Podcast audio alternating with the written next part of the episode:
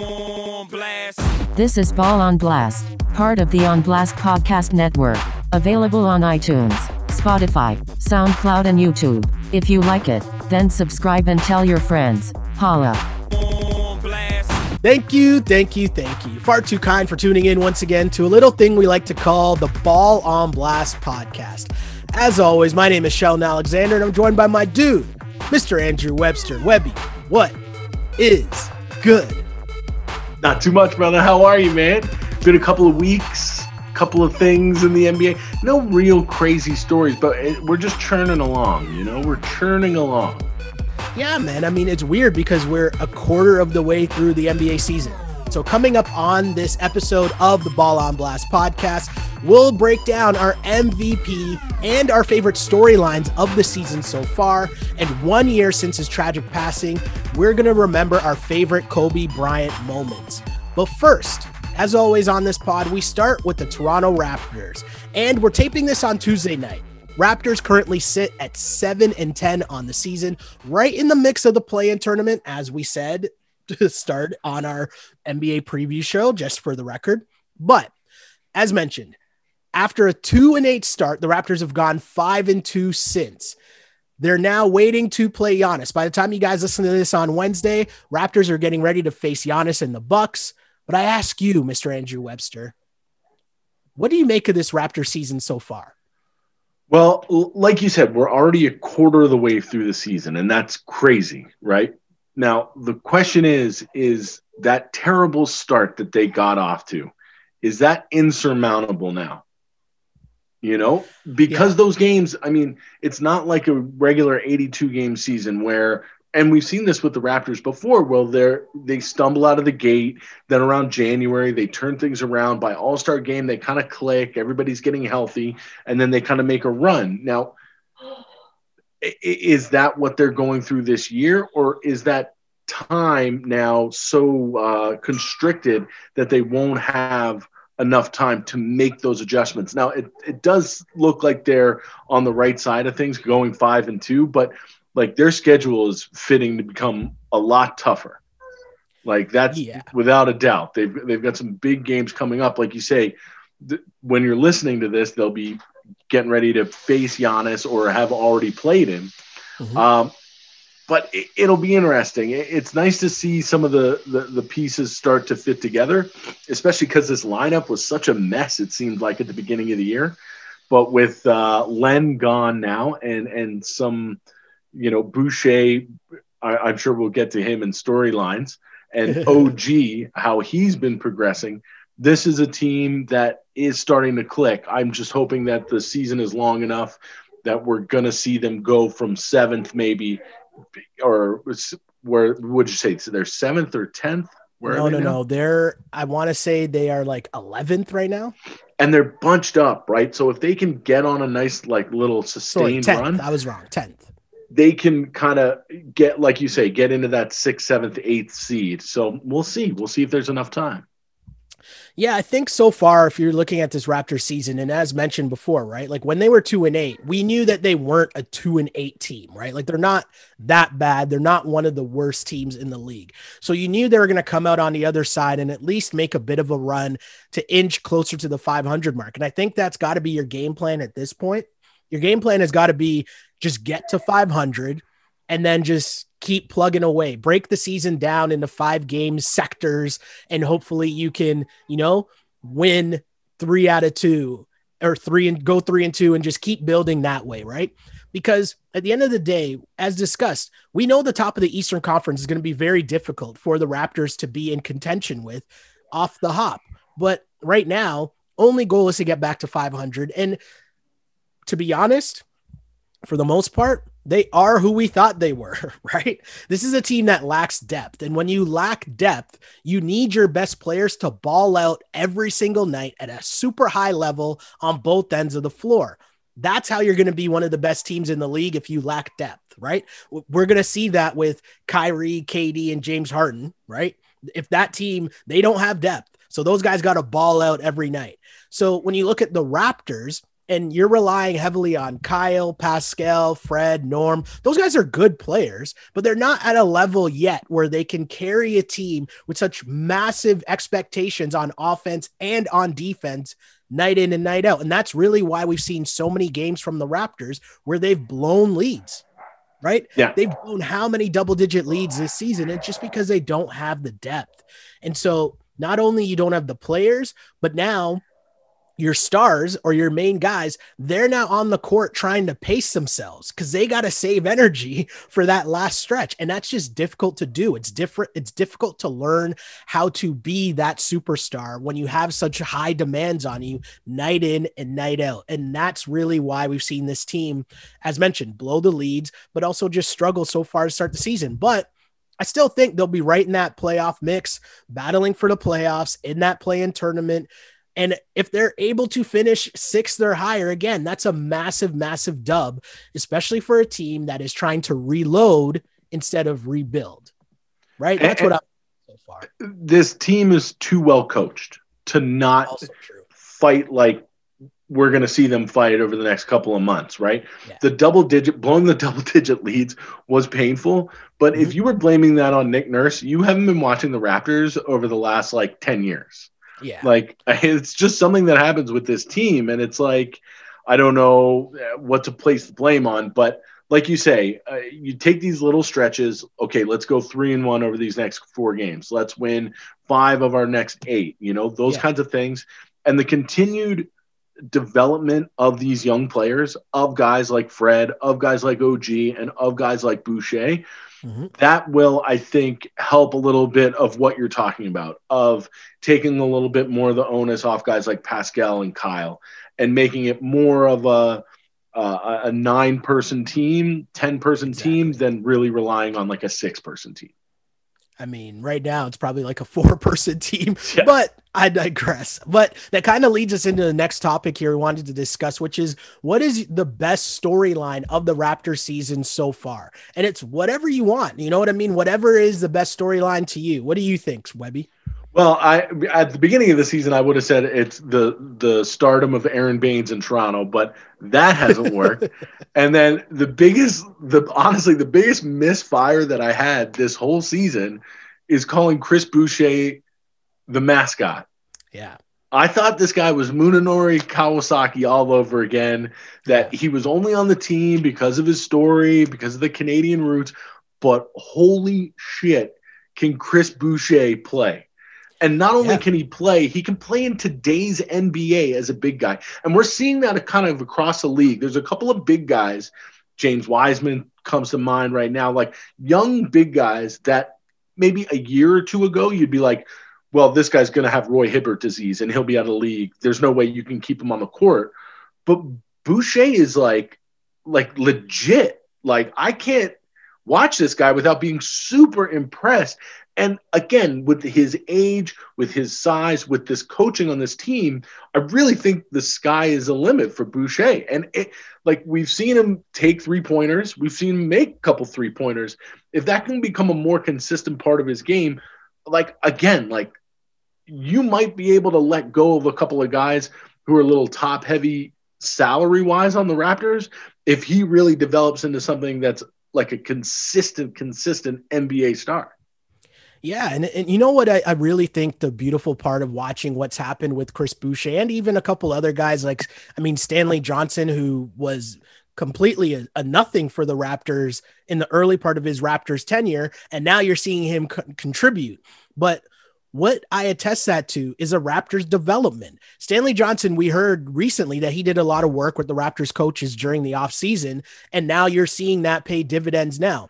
Chris Boucher, we know, has been in the Raptors program now for multiple years, coming through from 905, and you've seen them continue to trust what their development program is. And Chris Boucher, to me, he shows that the Raptors give great role definition right? Last year, people, a lot of people were asking for more Chris Boucher minutes, and they kind of held him back. He probably could have played a lot more, but it was just instilling listen, this is what you need to do when you get in the game. You need to come in the game and just be active. You need to run the floor. You need to be on the glass. You need to be a defensive presence and block shots. And that's just instilled. There's no chill when you come on the floor, right? It's not just about shooting threes every time you, you get a chance to. It's about taking that opportunity and taking that next step to being a real asset to the team. How do you fit into what this team needs you yeah. to do? And you saw that in glimpses last year. My guy comes in this year and he's taking that to the next level. And I reference this not in terms of skill set or expectations, but I'm saying this in terms of just what they bring to the team. This is what Pascal Siakam was when his development really started to come, right? Because Great he's point. running the floor, he's cleaning up the glass, he's owning the paint, he's on the offensive rebounds heavy, a Norm huge defensive well. presence. Norm right? as well. You know, these guys that not not even reclamation projects, but like guys that have kind of uh, sifted through fingers before. You know, like uh, like you say, uh, uh even a Fred Van VanVleet, a guy undrafted, uh, Chris Boucher, a guy who comes up through um, 905, a guy like Norm who like not a huge prospect in the NBA, and yet they find these roles, or the Raptors find roles for these guys to thrive in and make NBA careers out of. And you can tell it's just a matter of, okay, you're on the team, but this is how you're going to get minutes. Yeah. Right. And a lot of people keep talking about what's going on with the Raptors bench right now. In one game, Terence Davis will play. Next game, but, he won't play. One game, Matt Thomas will play. Next yeah. game, he won't play. Well, to me, and I'm just viewing this from a dude on my couch watching the game, but who ha- happens to have, you know, almost 20 years deep of trying to cover this game and watch this game and analyze this game. And it seems apparent to me, anyways, that the Raptors and what Nick Nurse is trying to tell you is when you come off the bench, the first thing you need to do is play defense. And if you don't play defense at a high level, if you're not busting it on defense, you're going to sit on the bench. Yeah. And we know one thing when Boucher steps in, it's all energy. It's- it's unbelievable. Yeah on that side of the floor. And like it's like that's where he gets the power from and then it comes out on the offensive end because he's got the confidence and he's got the backing of the coaches. And again that's a great point and this is why i think that rookie that they got um malachi flynn. That's why i think he's going to be success on this team. Yeah is because I mean, when he's out there it's the same thing. You know one thing is he's going to play defense and then everything else out of that is just you know cherry on top. And you know what? It's a slow process in this Raptors development plan, too, right? They bring you along slowly. They bring you along slowly for sure. And Chris Boucher, yeah, it's energy, but also, you know, for the stats people out there, and I know uh, obviously this past weekend's NFL games had the the stat nerds coming up with percentages and all that well, stuff. listen, you and my biggest field beef, goal. What are you, you Matt Lafleur? You're kicking the field no, goal? No, no. What? Like, I'm going my, the opposite my, way. My dad's seventy five years yeah. old, and he texted me, "What the fuck is he doing?" it's like my dad doesn't know what analytics is, and he knew that was a bad bad play. But I bring this up to say one of my biggest beefs with the whole analytics trend is that they don't account for things like momentum, right? And so I always say something like Chris Boucher coming across and making a massive block and him screaming you can't tell me that then doesn't affect him as he runs back down the floor harder to get the next rebound, or when he's running down the floor, his teammates aren't looking for him more cutting to the hoop because right. they see him, you know, working his ass off on defense. And, and that's Chris a Boucher's young player run, thing. That's a young player thing. Yeah, yeah, yeah. But you know what I'm saying? And like that run, uh, who would have thought at this point that Chris Boucher is at he's a fifth Raptors leading scorer. Yeah. Fifth in team scoring at 14.3 points per game. He's just 0.3 points behind OG for fourth in team yeah. scoring.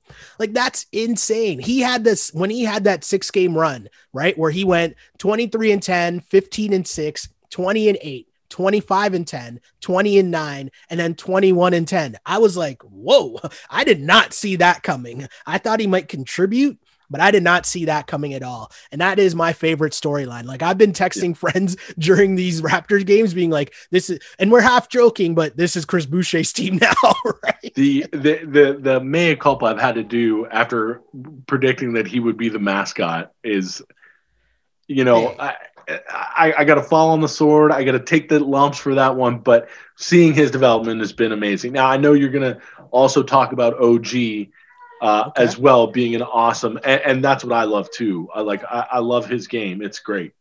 And Yeah. well, and, and again, if you're talking about how this roster is going to turn over over the next few seasons, uh, having OG as like a number one or a number two is something that, that that can happen, and you're seeing it now.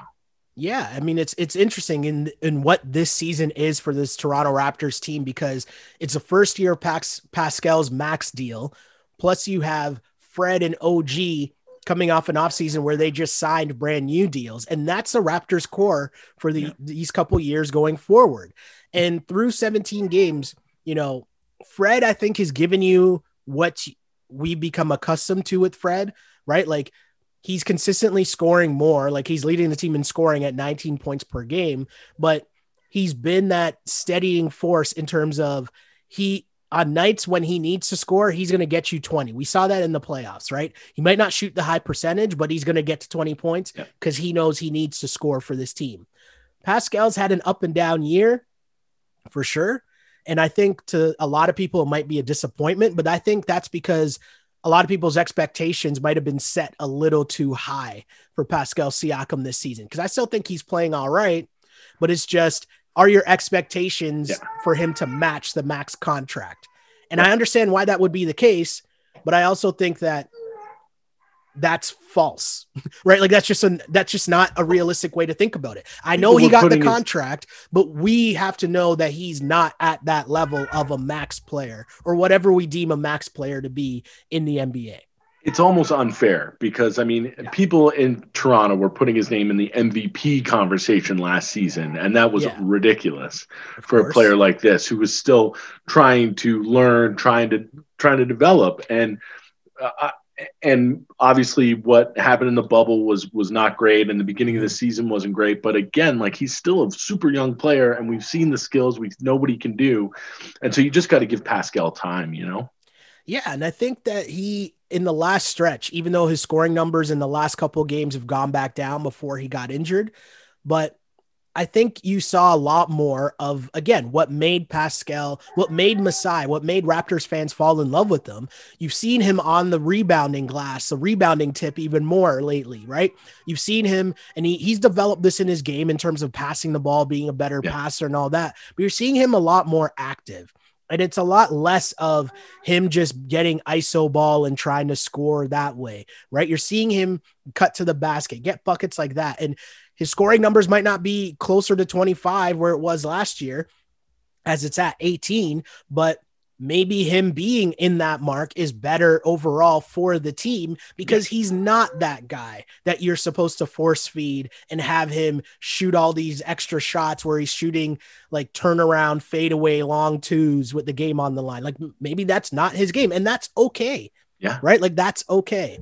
But in terms of you know of that that raptors core going forward man og especially in the month of january my guy's averaging almost 16 points per Yeah. game but shooting 50% from the floor and 49% from three Yeah. is og turning into the guy that people think that he that the Raptors fans have been telling us he's going to be the baby Kawhi, the slow development. Like, is he slowly turning into that?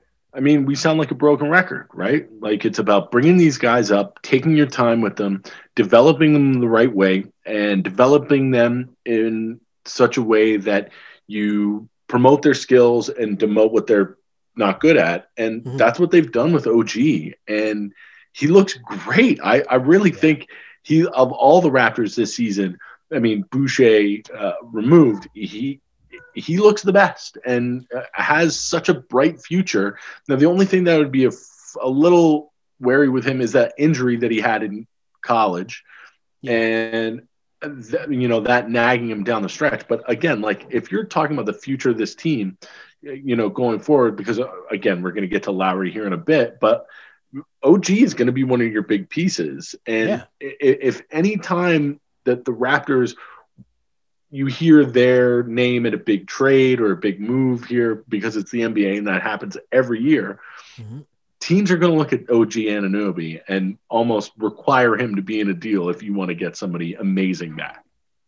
Yeah, and I think the reality of the situation that a, not a lot of people were talking about coming into this season, the Raptors as a team might be better served to have Pascal scoring less and having OG scoring more. Like you're just better served as a team, right? Like it's not this case. You don't where, need Pascal to get, like you say, to get you 25 when OG is shooting 49% from three.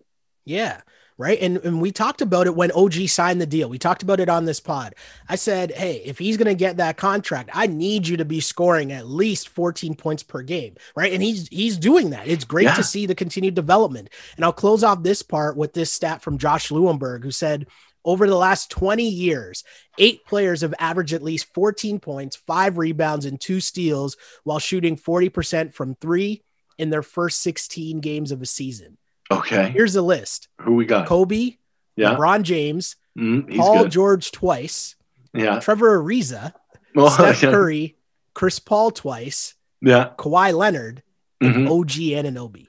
So obviously OG is in that uh Trevor Ariza. Trevor Ariza, Trevor Ariza, sure. Kawhi Leonard, Paul George, rather than the Steph Curry, LeBron. LeBron. Kobe. Kobe, yes. Yeah, For sure. but that's And that's it- very good. Uh, And it's one of those stats where obviously you're moving the sliders to fit the narrative you're trying right, to push, right. obviously. Right? absolutely. But I think if you're OG Anunoby, right, you getting into you getting into a situation where we're seeing the development right before our eyes, we're seeing the confidence develop right before our eyes. It's a, it's a great thing to see. If you're a Toronto Raptors fan, you want to continue to see that development. But what I try to do all the time on whatever pod we're doing on Blast is just harness the expectations a little, right? Like slow Especially- it down, just let it happen. Especially Right, for let it Raptors happen. fans, man, it's crazy. enjoy the sometimes. ride That's enjoy the ride um one thing we should be enjoying because who knows how much longer it's going to run for is the raptors and kyle lowry.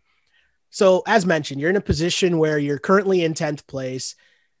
I think if you thought the raptors would finish in the top of the eastern conference you might have to readjust those expectations right? Like if you're one of those raptors fans. Because the other part to this raptor season is they just now have started to deal with the injuries, right? As Kyle missed a game, um, and Pascal's missed two games now, but you've just really started to deal with that. And they haven't really dealt with the COVID thing as much as some other teams have been hit hard with so far. Mhm.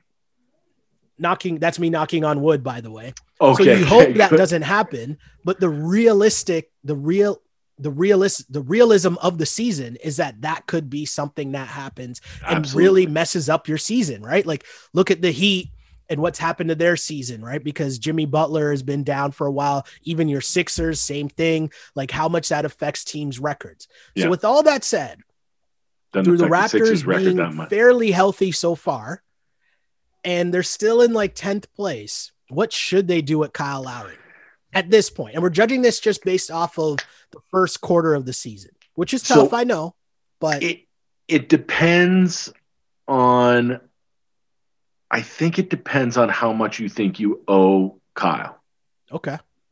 because he's been great for this franchise. Um, most people, I think most Raptors fans out there would say he's the GOAT Raptor. Uh, he's got the ring. Uh, he's really been the heart and soul of this team. But if, and like, listen, I know that we started off this podcast saying that they've kind of turned the ship around, but facts being facts, you're still in 10th place. And there's Yeah. still You've lots of good around teams from ahead of being a last place team in the conference. So Right. if you think that you owe Kyle for his service, I think that you do try and find a trade partner, especially if you can get pieces for the future. Okay. Mm-hmm. Because this is the NBA. It's a long game. It's not a short game. And in the East, with what's happening with the Nets and the Celtics and the Sixers, you're going to have to try and keep in step with them. And keeping a guy who's what Lowry's our age, maybe a little younger, 33, 34, you know, and, and, and it is due a, unrestricted free agent at the end of the season. If you are treading water there, like like we say, eighth, ninth, tenth place in the it place in the East, I think you try and uh, deal them to a contender and, and get pieces back. I think you got?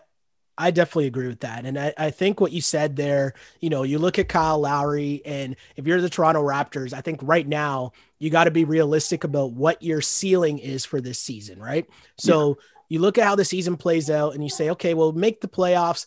That first round matchup is going to be very tough, no matter who you're playing against, right? If as this Toronto Raptors team is currently made up, whoever they end up playing in the first round, that's going to be a tough matchup. Yeah. Which means a second round matchup, if you get there, is going to be really, really tough, right? Mm-hmm. So if you're looking at your realistic ceiling as being the second round of the playoffs, you got to sit down with yourself and say, okay, well, what's the best move as we continue to retool instead of rebuild? And so you're right. You owe it to Kyle Lowry to sit down with him and ask him what he wants to do. And you mm-hmm. try to work something out in terms of sending him somewhere where he can com- realistically compete for a championship. But I think if he doesn't want that, I don't think you trade him. And I'm I'm okay with that in that situation. I know this might be kind of different, but the the parallel that comes to mind is the Leafs and Mats Sundin. Remember the begging, trying to get a pick and all that. Like I, I understand that, I get that, but I don't think this team is in that situation. And like what you're gonna get back is that top tier for Kyle Lowry at this stage of his career. What is he? 34, I think he is. It's like at this point of his career, I think if he doesn't want to be traded, you don't trade him because he is the face of your organization at this point, right? Like he is the guy you're going to bring back to celebrate any and everything that you know, any of those nights you want to have, relive this night or that night, it's going to be Kyle Lowry coming back and he's going to get the standing ovation forever and ever and ever for your organization, right? He should be the first jersey brought up to the rafters, which I don't think he will be, but because I think they're going to put Vince up. That's but conversation for another day. on that. yeah, conversation for another day. But the point is, Kyle Lowry is the your franchise at this point after yes. the championship. So I think, with that said, if he doesn't want to be traded, I wouldn't trade him. Like he has to sign off on it, and obviously, you are only going to trade him to a team that is contending for a championship. Yeah, that so, he wants to go to.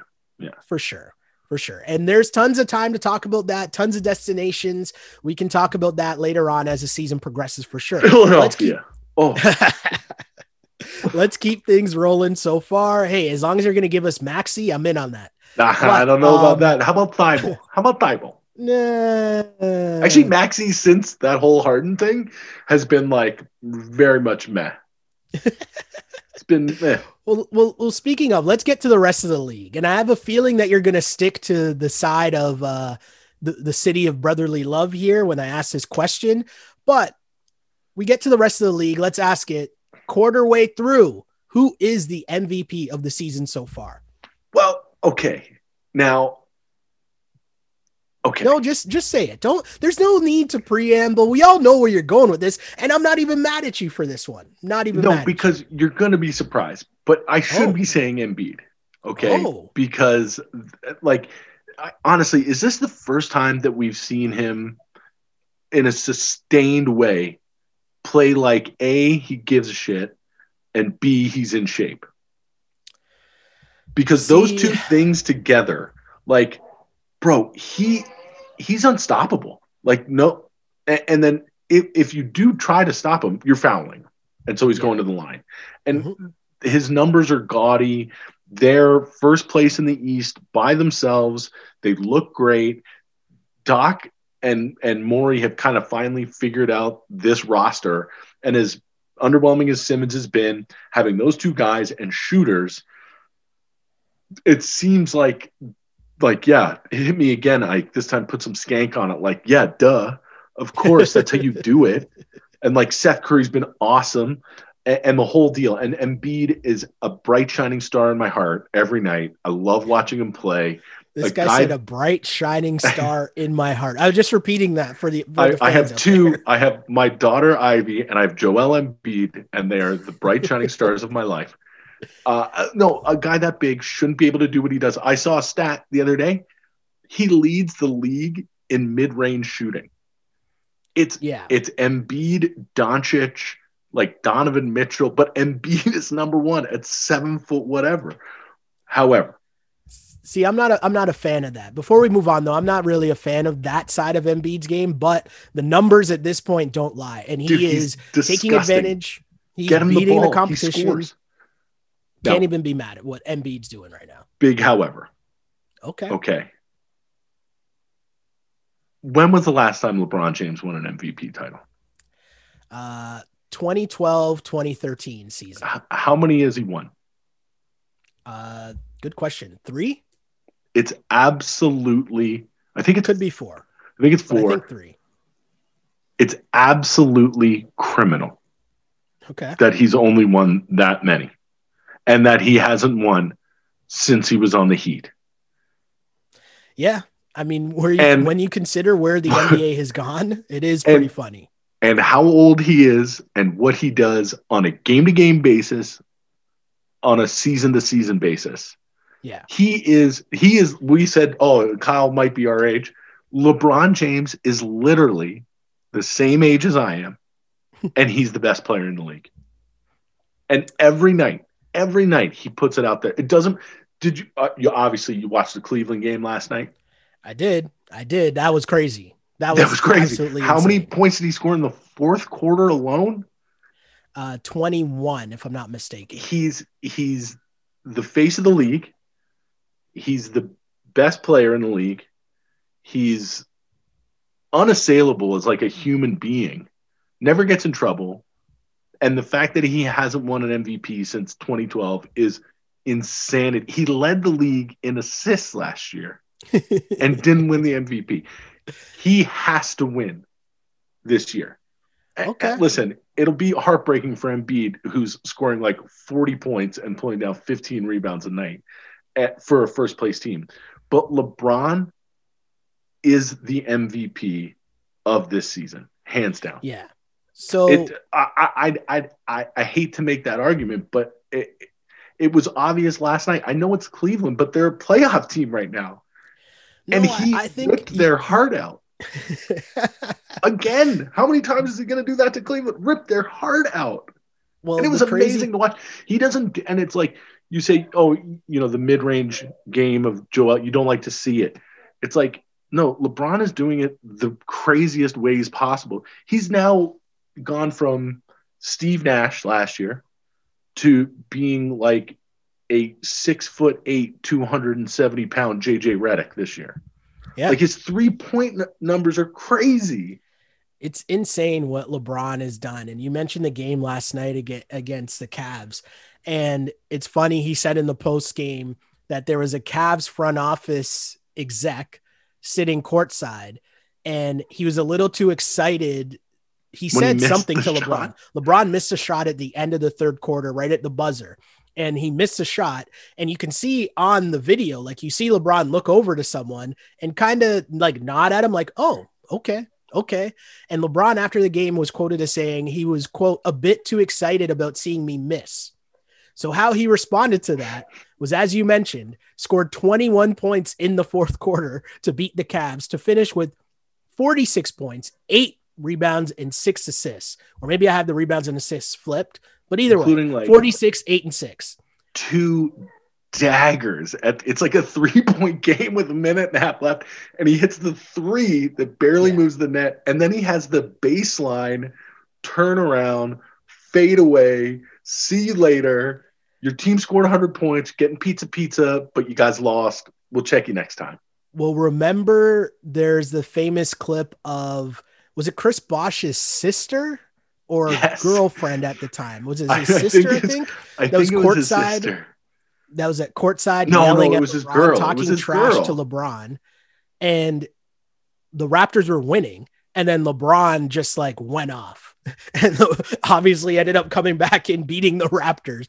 But those are the MJ like stories, and I use MJ, i was gonna but say it's really like the grizzlies game yes it's really these stories of great people and you always wonder like how are they able to do it night in and night out? And it's like they find these little things right to motivate them and get them over the hump. And to watch lebron do that again at this age he's 36 in his 17th season in the league.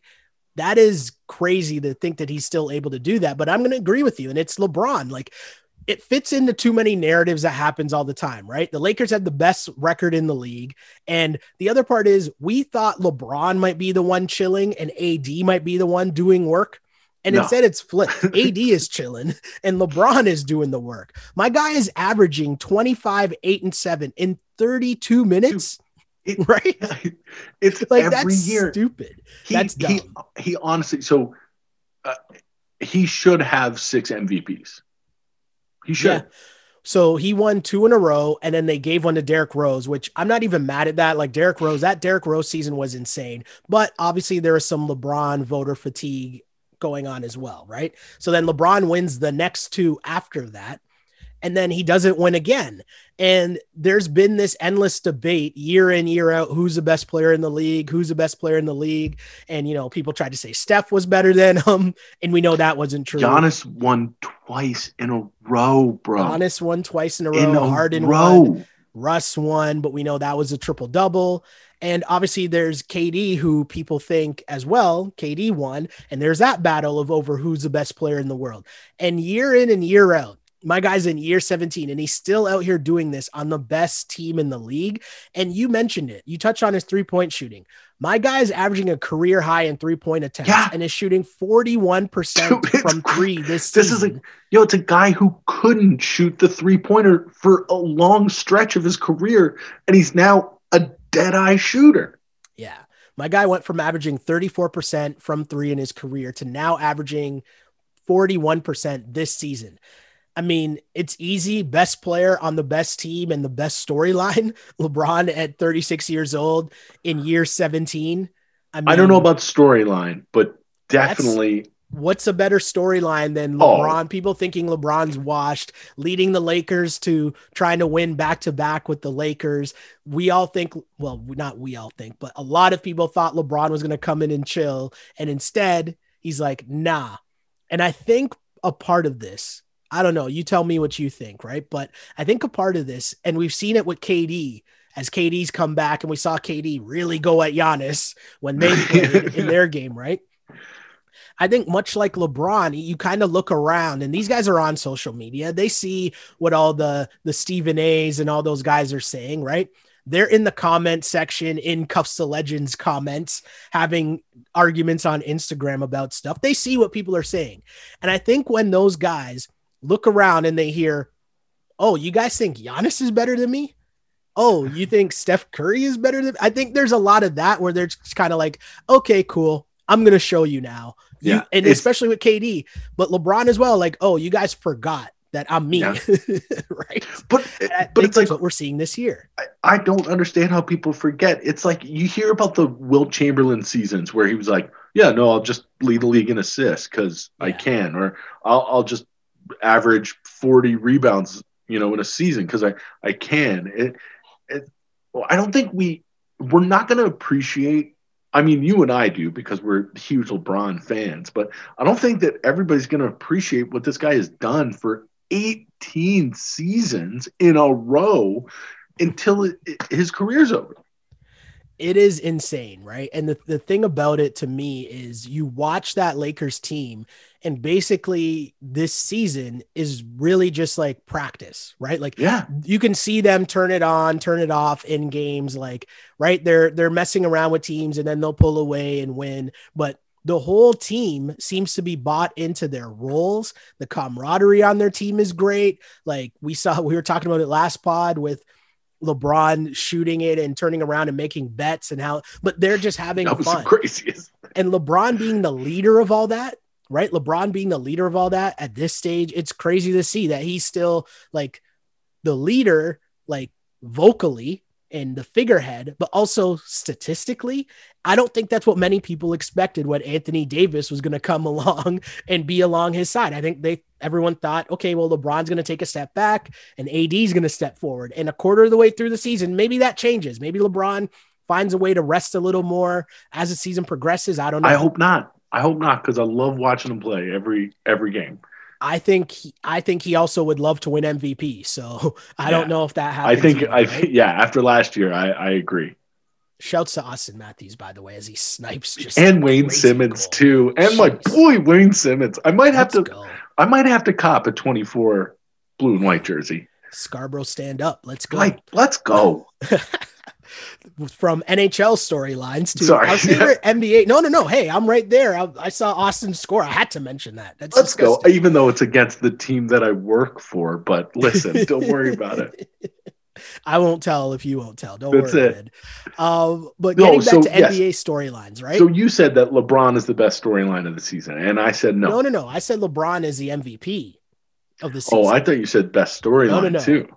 No, no, no, no, no, no, no, no, no. We're getting that right now. We're getting to that right now. What is your favorite storyline so far of the NBA season? It's Golden State Warriors. Okay. And I I know you got I can't wait to hear the Steph Curry slander.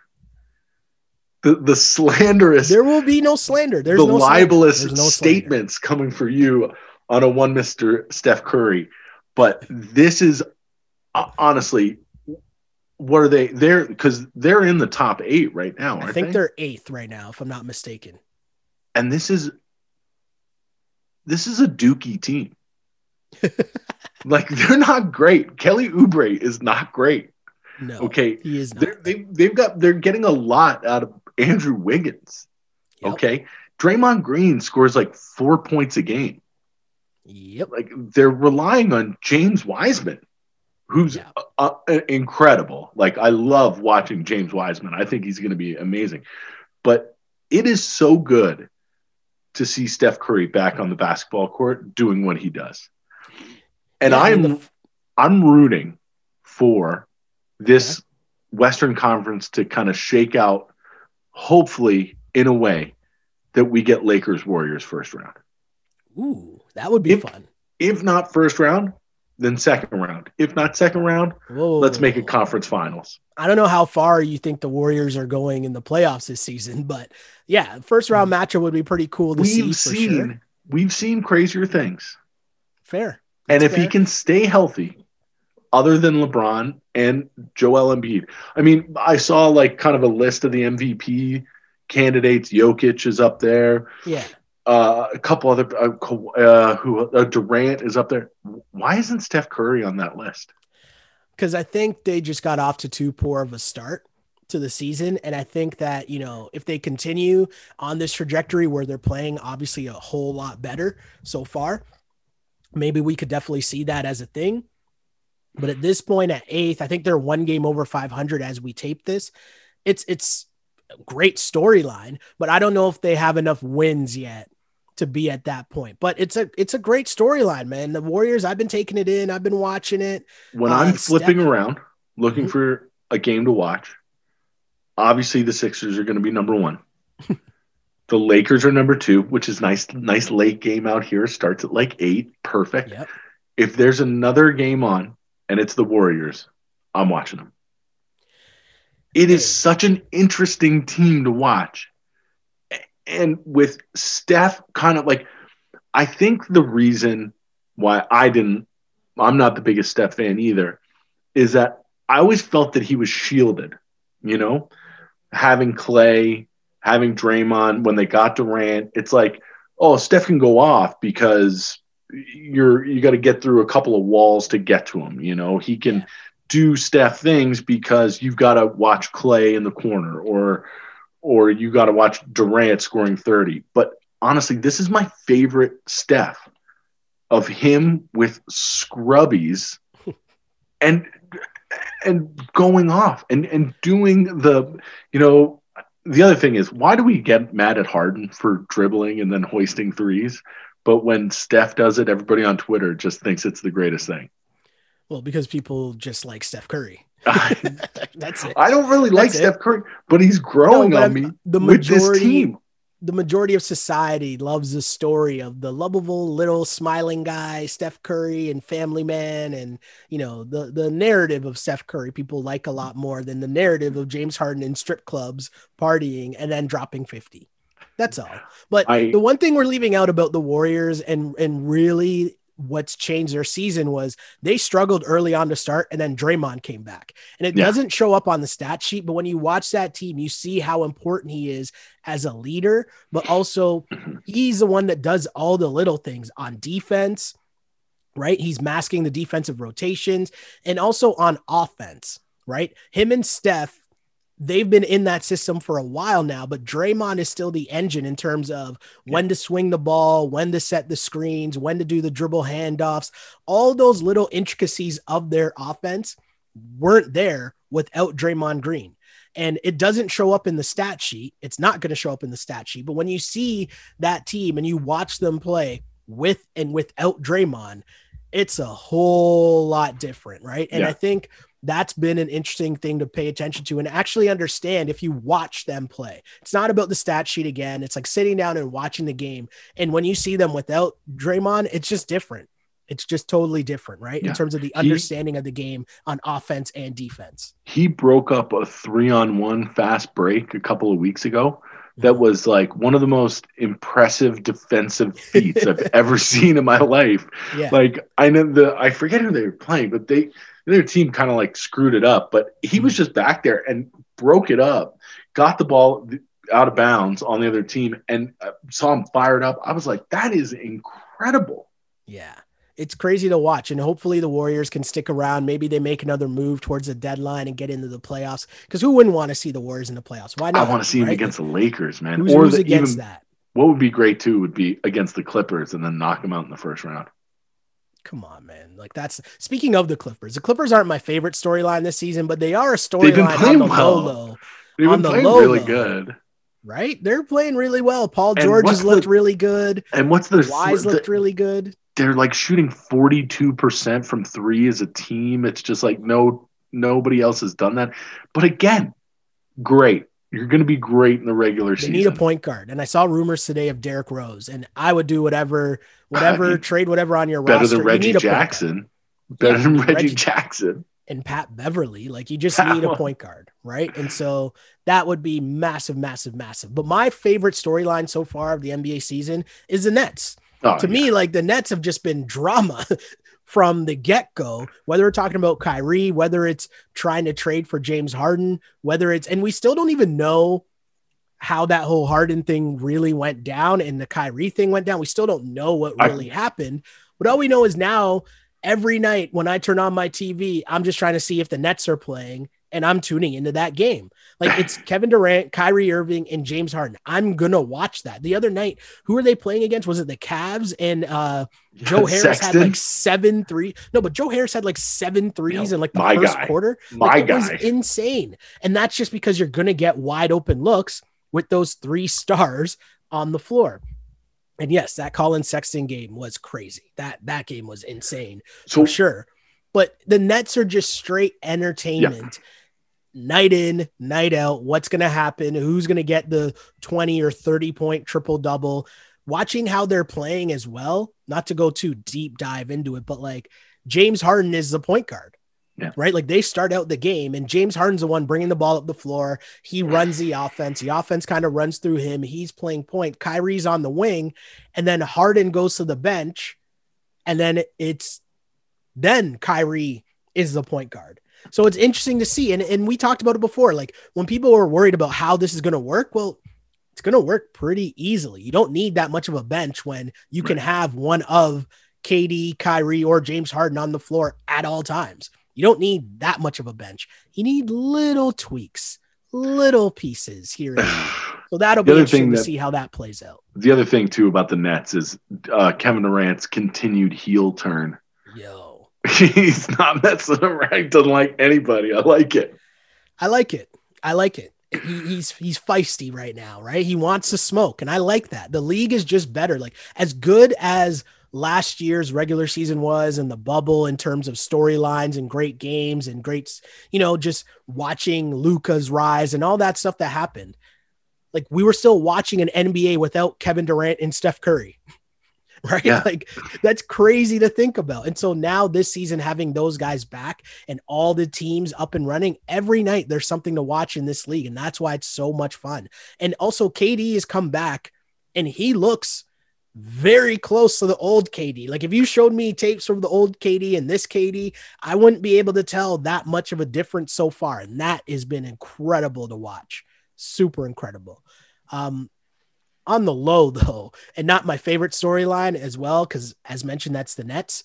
But the other team in New York, the Knicks, are are, are they back? Kind of. What's going on there? I don't know, but hopefully they can keep it up because the NBA Well, is a better saw- place when the Knicks are good.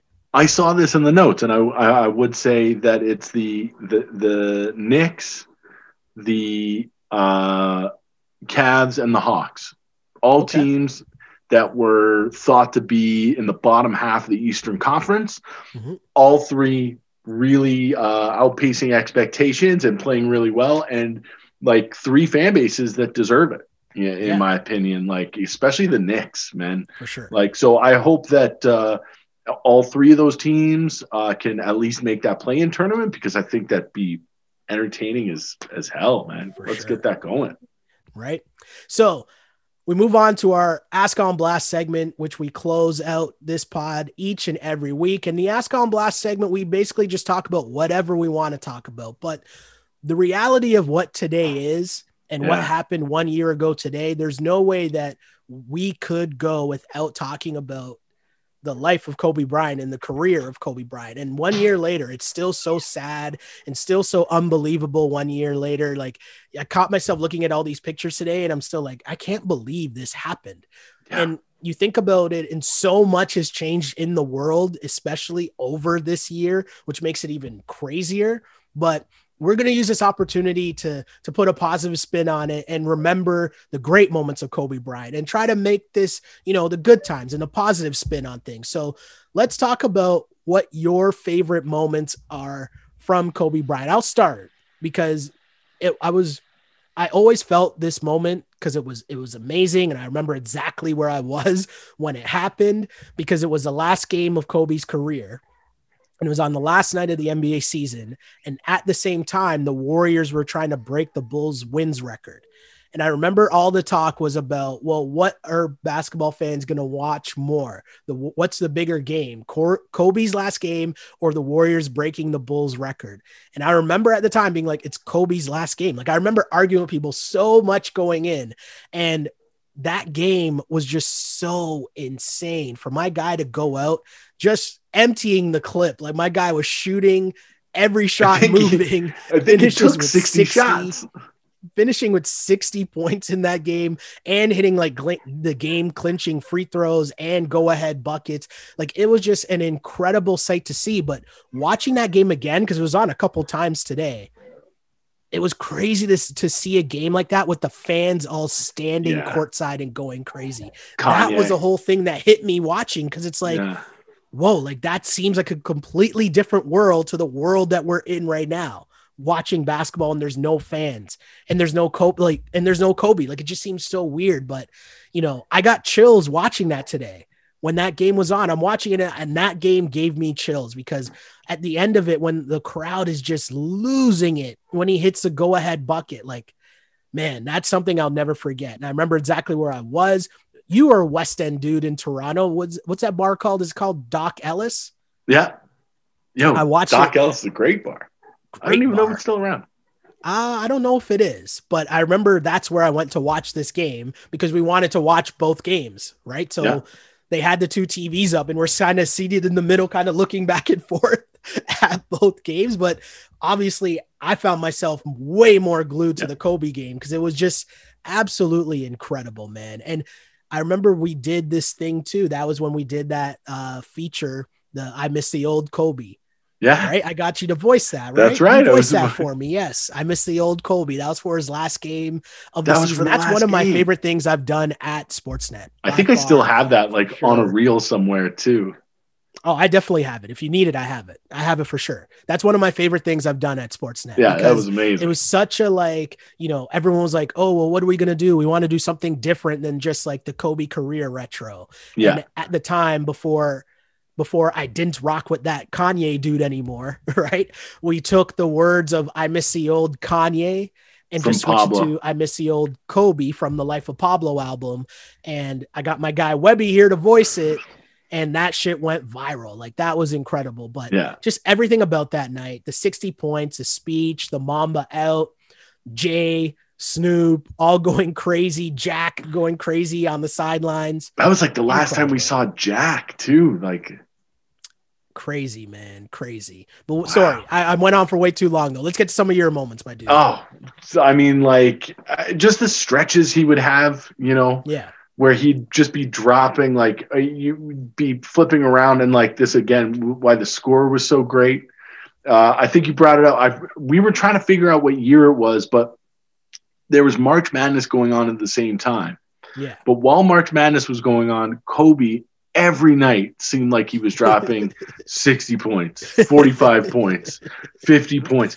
It was an incredible run and it, it, like preempted the college ba- the biggest college basketball tournament of the year because of what this guy was doing and honestly, I was a Kobe hater. Yeah. Especially cuz I was a Shaq guy. So especially when okay. Shaq and Kobe broke up, but the way that he played and the way that he took control of that Lakers team was just so impressive. And the way that he turned not just his career, but his life around after everything that happened in Colorado, and the way that he became a role model to basketball players, to boys, girls, it, it didn't matter. Like the way that he carried himself and the way that he led was so impressive to me. So the the best Kobe moment that the best Kobe memory that I have doesn't even have to do with him playing basketball. He was on Jimmy Kimmel, and this was after he had retired. Okay. And this is when the Lakers had Nick Young, mm-hmm. uh, Julius Randle. It was a young um, buck team. The young buck. Yeah, I, I, think D'Angelo. Lin. G- D'Angelo was on that team still. I don't know too. if he was there yet. Might they were been. they were terrible, like one of the worst teams in the league, and they win a game. And so the Lakers broadcast they're interviewing Nick Young, and he's got like three or four Lakers behind him, and they are celebrating. They are like, "We're the shit! Like, you can't mess with us. This is Lake Show. You know, this is L.A. baby. Let's go." And so Jimmy Kimmel played that clip for Kobe. Yeah, and I love that clip because I just love guys having fun after they win. Like, I thought it was great. But they cut back. He cuts back to Kobe, and he's like, "Kobe, what do you think about that?" And the look on Kobe's face it wasn't disappointment, it wasn't anger. I don't know what it was, but it just told you. It, like he didn't say a word, and he didn't. The and look Jimmy on his like, face was perfect. Yeah, it, it showed everything why people looked up to Kobe and what he meant to people as a leader since everything that happened in Colorado. And just was, seeing that, I, it kind of clicked for me, and I was like, it's the Kobe system. That's it.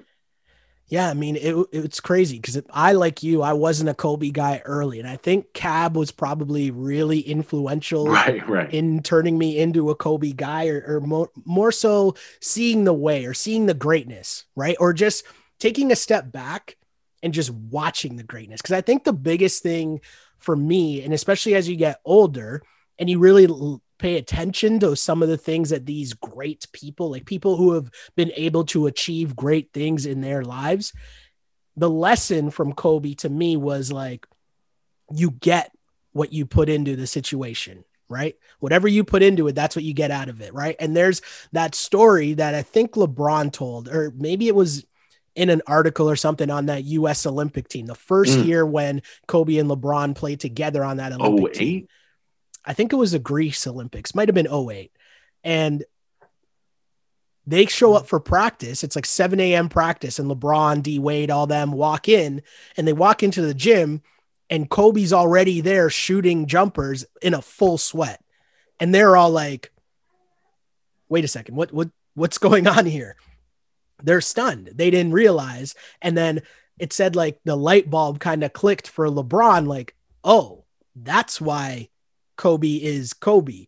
Right. right. Like he's coming in before practice, and my guy is in a full sweat before you're about to have like a full on team practice with the best players in the world in the middle of the summer, which is your off season. Yeah. Right. And and that was a thing. And if you remember after that Olympic year, I stand by it. LeBron came back in a different kind of beast yep. mode after that. That was when he had the chase down block season where yep. he was just like that blocking been, everything moving. Would that been the season? Before he goes to Miami, right? No, no, no. That would have been he's still in Cleveland. He's still in Cleveland. Yeah, yeah, yeah. yeah. So, but he goes the full year and then goes to Cleveland after, or then might have goes to been Miami. after. two. Might have been two years. I think Yeah. might have been two years. But either So- way, like it was still beast mode LeBron. First time I ever seen beast mode LeBron, and they said that a big reason for that was spending the summer on the Olympic team.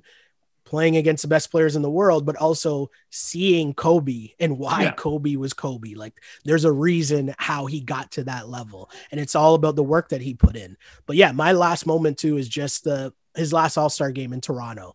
Like I was lucky enough to be able to Be there. go, Yeah, and that was just an incredible scene in the sense that, you know, there's a lot of talk about farewell tours.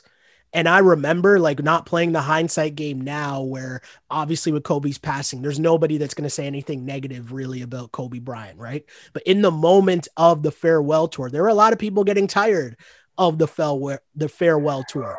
But that Toronto All Star game was so incredible because it was still midway through the season, and because it was the All Star game, like the stars of stars, all paying farewell to Kobe, like that was incredible. That was really cool. That was just like a really cool thing to see Yeah. and be a that was really incredible. sure. And I remember after walking out, and as I walked by the locker room, Kobe was walking out of the locker room, and there's just a mob of people trying to take pictures of him, trying to get things signed, and he's walking down the hallway, literally stopping and like smiling for people's photos, signing every autograph. Little kids are coming up and he's signing their basketballs, and it's just like he's never gonna get down this hallway, right? Like there's so many people there, he's never gonna get through, and it was just such an incredible thing to see, man. But you know, at least we'll have these moments that we can always, you know. Pop in the tape, reminisce, search on YouTube, watch the 81 point game. 80, I was going to say the 81 point game. Yeah, I think I always said have that. those moments, man. that was my memory when he passed away. Was Yeah. that's what I remember, like in UBC at a frat house, watching that Yeah. game on like a Sunday afternoon and being like, "Oh my god." Yeah, like what's happening here? And especially in the pre-Twitter world where like you're texting your buddies, Yeah, yeah, right? exactly. Like everyone's kind of texting or calling and being like, "Yo, are you watching this right now?" Like It's crazy. Kobe's Kobe's going off.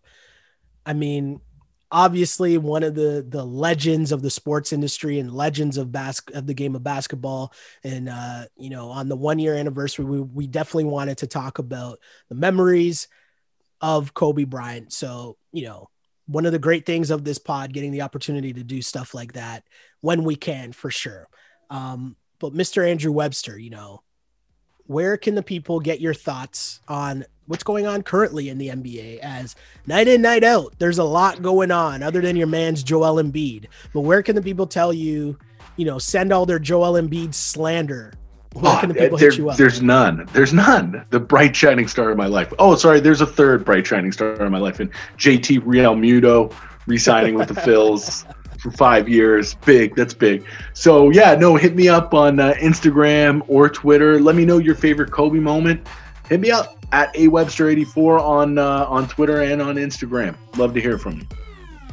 And you can follow me on Twitter at Shell Alexander, on Instagram at Sheldon Alexander. And huge shouts to people liking and subscribing to the podcast wherever you get your podcasts on Apple Podcasts, Spotify, SoundCloud, and on YouTube. Like and subscribe. Tell your friends. Keep sharing this, what is the Ball on Blast podcast, because we just like to talk about ball each and every week. And as the schedule kind of sorts out, we're trying to figure out a, a solid night to continue to do this. And might be Tuesdays going forward. We'll see how that works with the NBA sched and our With the sched Raptors sked, yeah. The Raptors sked as well. So we'll keep going. Just a place to talk about basketball, everything that's going on in the NBA. We'll always hit you with some Raptors talk. We'll always hit you with all the fun storylines on and off the court in the NBA for sure. And you know, I say this every time, and as we're back doing the podcast regularly, I, I I gotta say it feels so much better to say this now. But I really did used to pray for times like this to rhyme like this. This is the Ball on Blast podcast, part of the On Blast Podcast Network. As always, unpolished and unapologetic. Until next time, see ya. Peace. This is Ball on Blast, part of the On Blast Podcast Network. Available on iTunes, Spotify, SoundCloud, and YouTube. If you like it, then subscribe and tell your friends. Holla. on blast.